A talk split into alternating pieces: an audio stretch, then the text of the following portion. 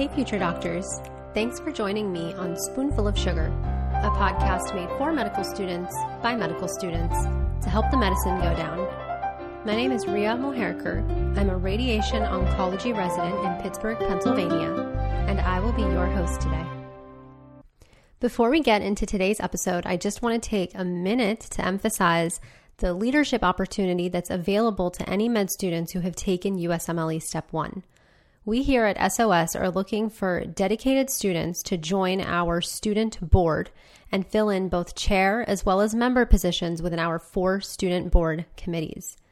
I really have always wanted this podcast to be made for the students, by the students, and now, as I'm nearing the end of my residency, um, I really want to kind of pass this forward to the SOS students and, you know, let you guys take this podcast into your own hands. So, this is a really great opportunity if you're interested to gain some leadership experience, connect globally with medical students, and truly make a real impact in medical education. I'm not kidding when I say that the students that are selected to serve on this student board will be producing the next season of Spoonful of Sugar. So, if you're interested in this opportunity and you'd like more information on the specific roles and responsibilities of each of these committees, please visit spoonfulofsugar.org/apply, and there you'll find the link to the application form. There's quite a bit of time. We're accepting applications through December 15th, and the position will be for the 2024 calendar year.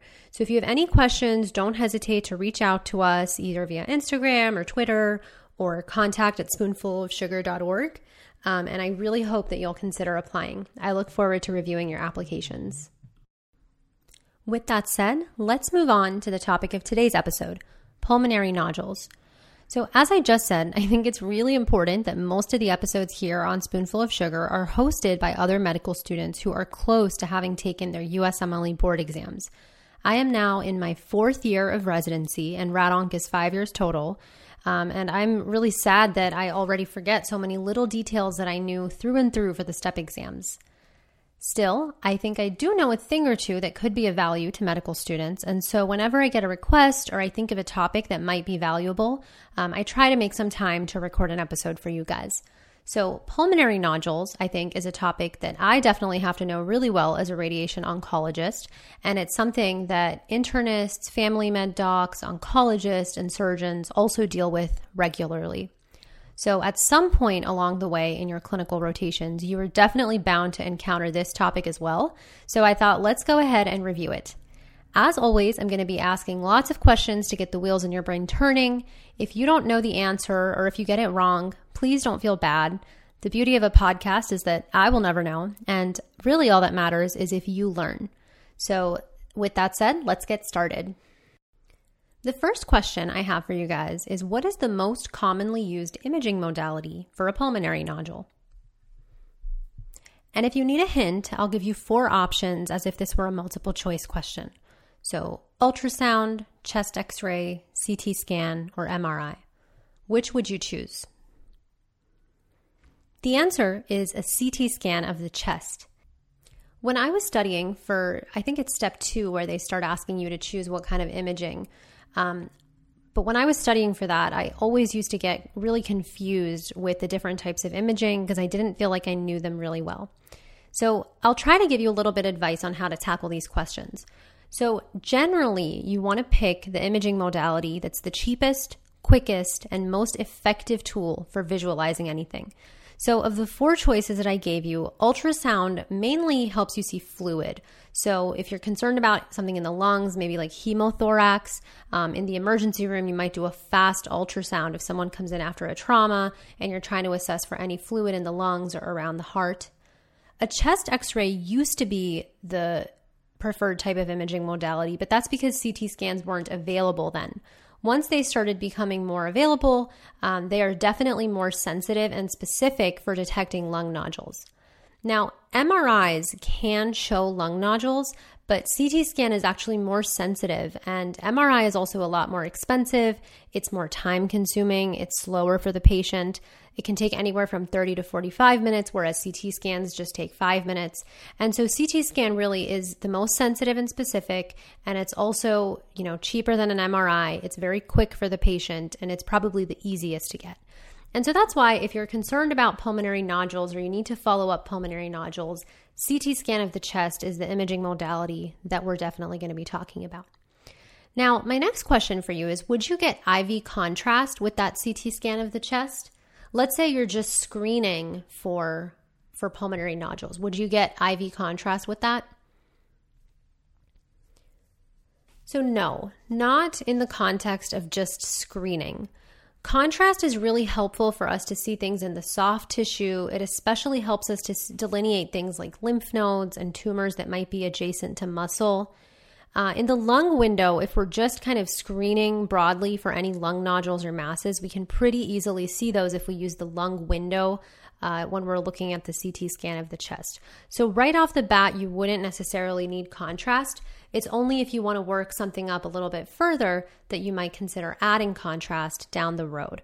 Um, but for an initial screening CT scan, we definitely would not be giving IV contrast. And remember, anytime you give IV contrast, you do have to make sure that the patient's renal function can tolerate it. So, great. Now we know if you're looking for lung nodules, your go to imaging is a CT scan of the chest without contrast up front, just in the screening setting. Are there any populations in particular that we would want to be screening for lung nodules? Absolutely. Uh, remember the current screening guidelines from the USPSTF? So, these guidelines actually recommend screening patients aged 50 to 80 years old with at least 20 pack year smoking history, and they have to either be current smokers or have quit within the last 15 years.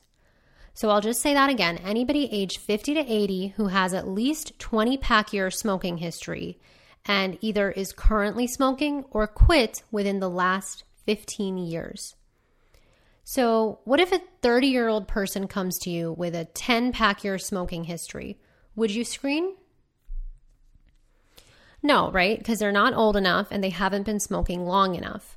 Um, so you would definitely counsel this person about smoking cessation, but you wouldn't go ahead and order a screening CT scan of the chest for them. Now, what if a 60 year old lady comes to you with a 20 pack year smoking history and she says that she quit smoking five years ago? Would you screen this lady? Absolutely, right? Because this person meets all the criteria. She's between 50 and 80, she has 20 pack year smoking history, and she quit within the last 15 years. So, what test would you order for screening for lung cancer in this patient? So, if you're thinking CT scan of the chest, that is absolutely correct. But there is a specific type of CT scan that we order. Do you know what this is? So it's actually a low dose CT scan. And what does that mean? A low dose CT scan just uses lower electrical current compared to a standard diagnostic CT. And that ends up subjecting the patient to less doses of radiation compared to a standard diagnostic CT. So if somebody gets a low dose screening CT and they actually have something concerning for lung cancer or some type of concerning lesion that you want to further work up, then you would proceed with a diagnostic CT. But for the purposes of C- screening, I should say, for the purposes of screening, a low dose CT scan has actually been deemed sufficient. And the idea is to kind of spare radiation exposure by using something that's a little bit lower, um, lower dose of radiation. So, good. So, let's say our patient who meets the criteria for screening goes ahead and gets a low dose CT scan. And let's say it doesn't show anything. Is she good now for the rest of her life since she quit smoking five years ago? No, right? We recommend screening her every year until she's past that window. So, until she's 15 years out and has clear CTs every year, we can't really stop screening her. And do you remember, is there an upper age limit to whom we would screen? Yes, right? Remember we said age 50 to 80? So the upper age limit is technically 80 years old. But this is really something that you have to think about on a case by case basis as well. Um, think about this. Let's say you have a 70 year old man who has multiple comorbid conditions, um, such as heart failure and liver failure, and he's not doing really great. You may consider putting a screening CT scan even if he has that smoking history and even if he quit within the last 15 years, you may consider putting screening CT scan on the back burner because the golden rule, I should say, one of the golden rules in medicine, is to only get a test if you're willing to act on it. So if it changes your management. And if you're dealing with a patient that has too many comorbidities and is too sick and is not going to be able to keep up with follow up scans or even get any kind of lung cancer treated if he's found to have something, then he's probably not the patient that would benefit from screening, right? So, this is a decision that's made by the patient's primary care doctor or their medical oncologist or you know whoever they're following with um, and it's really on a case by case basis but all these guidelines exist but we have to think about them within the context of the patient we're taking care for and if something makes sense for them so if you're dealing with a patient who technically meets all the criteria but is probably not in a position where they can seriously follow up if anything is found or get it treated if it's found then then that imaging doesn't make sense for them and you wouldn't put them through that. So let's not complicate things too much. Let's just go back to that 60 year old patient we talked about. Remember, she's a 60 year old lady. She has 20 pack year smoking history and she quit five years ago. So let's say you're her primary care doctor and you recommend a low dose screening CT scan of the chest for her, and she goes ahead and gets that. And let's say we did find something on her CT scan. We found a nodule. What questions do you have about the nodule that was found? What are you looking for in the scan and in the radiology report? So, before we even get into the size of the nodule, which I'm sure you're wondering about, we actually have to understand how pulmonary nodules are classified.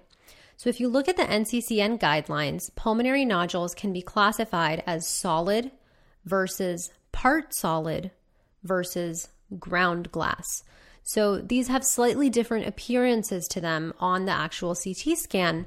And it's just important to keep in mind what type of a nodule we're looking at, right? Because obviously, with a screening low dose CT, we're screening for lung cancer.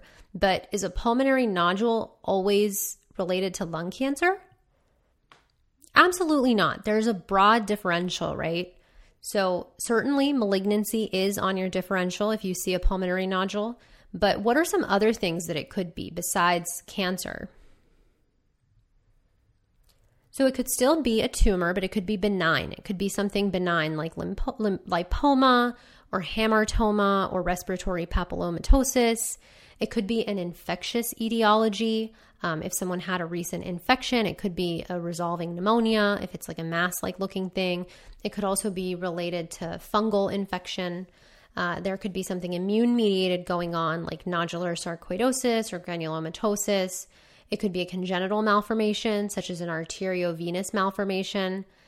Sometimes nodules could just be related to atelectasis, right? Um, kind of where the lung kind of um, collapses in on itself. And then one thing I learned when I was an intern so, COVID infection generates ground glass opacities, and they can kind of remain over time. And so you might see a ground glass opacity that's kind of a residual finding from a past infection, too. Um, doesn't necessarily have to be COVID, but it's something to keep in mind.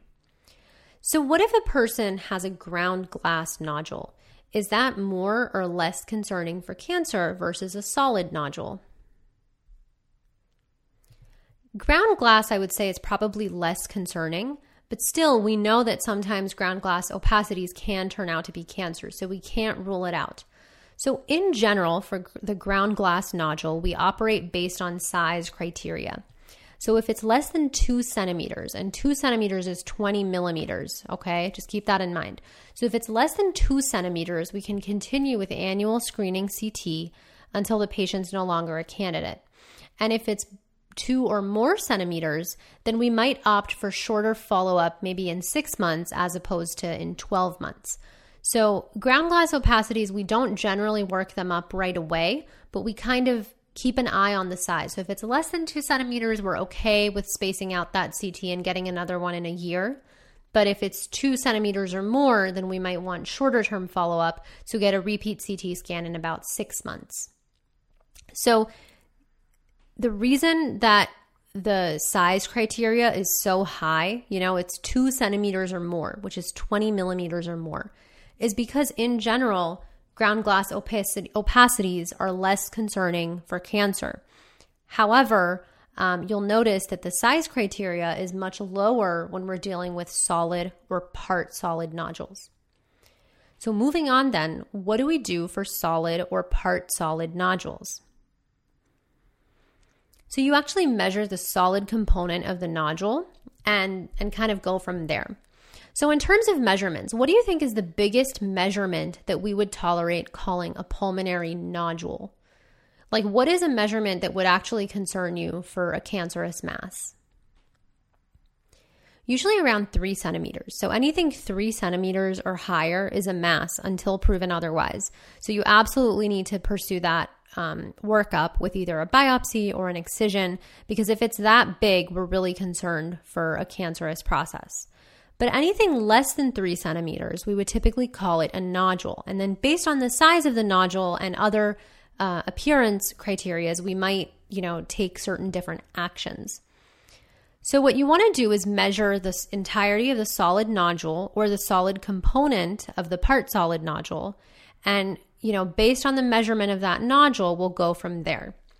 So if a solid module I'm sorry, if a solid nodule measures less than six millimeters, what do you think would be your next course of action? Less than six millimeters is pretty small, right? So we would actually just pursue that with annual screening. So follow up in one year with a repeat low dose CT scan of the chest. Now, what if the nodule is a little bit bigger? Let's say it's six to eight millimeters. What might we do? So if it's a little bit bigger, we might opt for shorter follow up period. So repeat that low dose CT scan in six months. Now, if it's more than eight millimeters, let's say it's eight to 15 millimeters, what do you think could be an appropriate course of action? So at this point, 8 to 15 millimeters, it's a little bit larger. We might opt for an even closer follow up, so three months follow up, or we might opt for a PET scan right away. So there's a couple of ways that you could go. If you're concerned enough, you could get a PET scan right away. But if you're still not super concerned, but you're a little bit worried now because it's a little bit larger, you might just get a closer follow up in just three months. And then what if it's greater than 15 millimeters? So at this point, you might opt for further imaging to evaluate your finding on a low dose CT scan. Because remember, a low dose CT scan is by no means the gold standard for looking at lung cancer. It's just a screening tool that we have that has been shown to be equivalent to standard dose for detecting things, but it's not necessarily appropriate for diagnosing things, right? So if it's over 15 millimeters, you would want to get a CT of the chest with contrast this time or you might consider getting a PET scan to see if that lesion is FDG avid. Or you might even consider getting tissue sampling. And these are not mutually exclusive. So you could do something like get a PET scan and pursue a biopsy if it's PET avid, or you could get a CT scan of the chest with contrast and a PET and go from there. So there's a little bit of room to, um, you know, to to make your clinical decision. Um, and always, if you look at the NCCN guidelines, these decisions should be made in a multidisciplinary setting. So, with in the presence of a radiologist, along with a thoracic surgeon, as well as a pulmonologist, ideally. Um, you know, multiple physicians are going to be weighing in on what is the appropriate next course of action. And these nodules are often brought up in tumor boards. So, just to summarize, we said that if a nodule is less than six millimeters, we're okay with continuing annual screening. If it's six to eight millimeters, we might consider a shorter follow up period, a repeat low dose scan in six months. If it's 8 to 15 millimeters, we might consider a three month follow up or a PET scan. And if it's greater than 15 millimeters, we might just want to get more imaging right now with either a CT of the chest with contrast or a PET scan, and potentially some tissue sampling if we're really concerned. So, those decisions have a little bit of leeway, right? So, when we're dealing with anything that's over eight millimeters, anything between eight millimeters and three centimeters, we have some leeway. And we're saying if we're really worried, we would get a scan right away, but if we're not as worried, we would wait three months. So, other than size, what features are we looking at to help make those decisions? Any idea? So, one thing you can look at for sure is the growth rate. And this is possible if the patient has had previous scans. So, if they've had prior screening scans or if they had other CT scans of the chest for different reasons, you can go back and see if the nodule was seen, when it was first seen, and how fast it has grown. So, if it's doubling within less than a year, that certainly makes you more concerned than if it's been kind of stable over time. So definitely go back and see if they have had past scans and if, you know, what the growth rate of that nodule has been if it was present prior. The other characteristic that you can look at on the nodule itself is the margins. So there's a finding known as spiculated margins. And I think of this as just kind of like having spiky margins. If the margins are spiculated, this makes it highly suspicious for cancer. And another risk factor that has been identified is a nodule within the upper lobes because we know that the majority of lung cancers actually happen in the upper lobes. And so this has been identified as a risk factor. Now, on the other side, things that are more likely to be, be benign include small things that are associated with the pleura, or oftentimes calcifications are more often than not benign. So it's really important not only to pay attention to the size, but to also pay attention to these other clues that can make you more suspicious for something benign versus something malignant. And you really also need to take into account the patient's clinical history and consider whether or not this particular nodule, or even if something is avid on a PET scan, if it could be associated with infection, right? Because infection can certainly lead to nodules, and anything that's infected can also lead to increased uptake on a PET scan. So you really, really need to keep in mind the patient's clinical history as well as their symptoms. So remember, it's really when you get into the nodules that are measuring eight millimeters or more that you get into the gray zone of what's the appropriate course of action. So, like I said before, the NCCN guidelines truly recommend multidisciplinary consultation. You want to have not only your radiologist there, but also thoracic surgery and pulmonology to address these nodules, and as a group, decide what is the next best course of action. There are also some available risk calculators that you can utilize as well. Now, another thing to keep in mind if you do opt for closer follow up with repeat imaging in three to six months, do pay attention to how much the nodule grows. So if it doesn't grow, you can probably start, you know, get another follow up and then start spacing it out if it continues to be stable. If it grows less than eight millimeters, you can continue with close follow up within the next three months. And if it grows more than eight millimeters, you probably want to get a CT of the chest with contrast or a PET CT followed by a biopsy if it's looking suspicious. So it's really important if you're getting serial scans to pay close attention to that growth rate. That's really the point of getting serial scans, right? So, now what happens if you actually confirm a diagnosis of lung cancer? What then? So, remember, so far we have just obtained a low dose screening CT scan of the chest. And then, if we're suspicious, we're getting further workup, right? Either a CT chest with contrast or a PET CT, and then maybe a biopsy.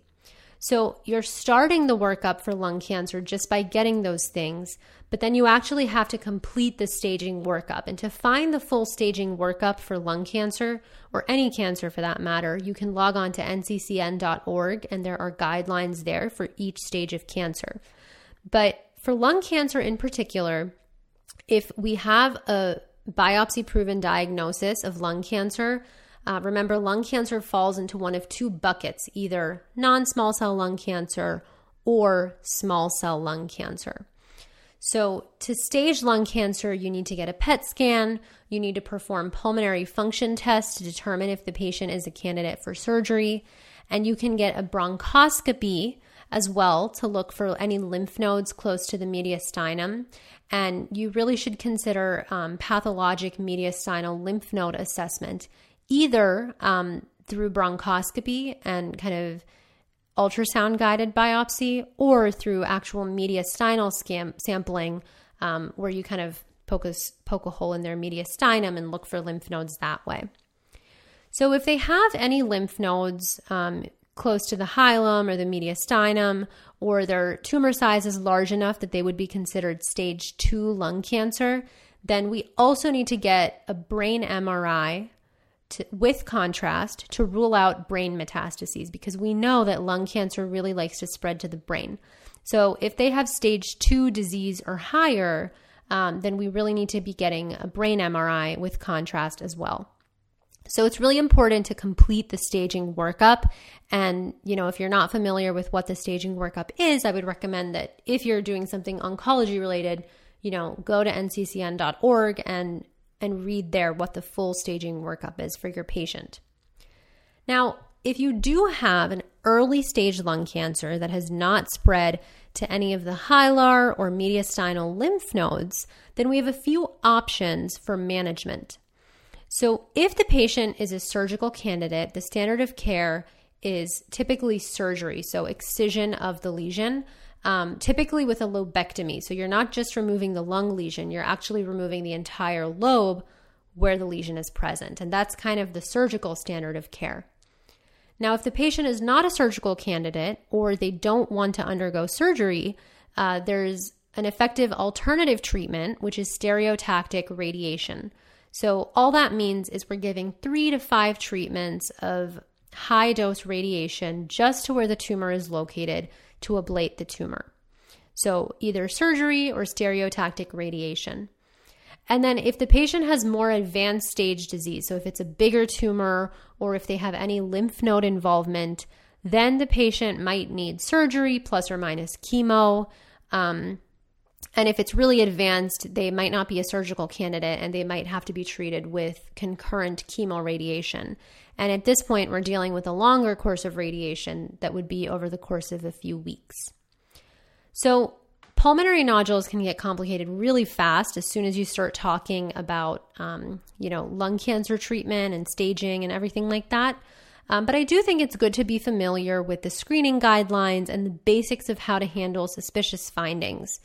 It's also important to have an idea of how things might escalate towards treatment if we do find that the patient has a lung cancer, because that way you know how to counsel patients if you're ever in this clinical scenario you know, whether it is in the setting of an outpatient primary care setting um, or, you know, just something incidental that you happen to be working with, no matter what your specialty is. I think it's important to have an understanding of how these things are worked up, diagnosed, and then treated.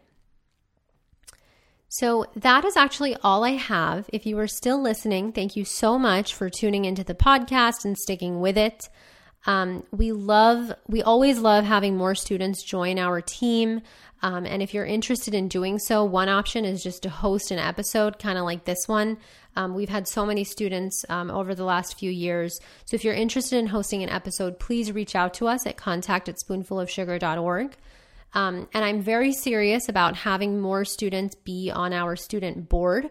Um, if you're interested in having a more official role on the team, being in a leadership position and helping to kind of lead the way with the next season of this podcast, I really encourage you to consider applying through spoonfulofsugar.org slash apply.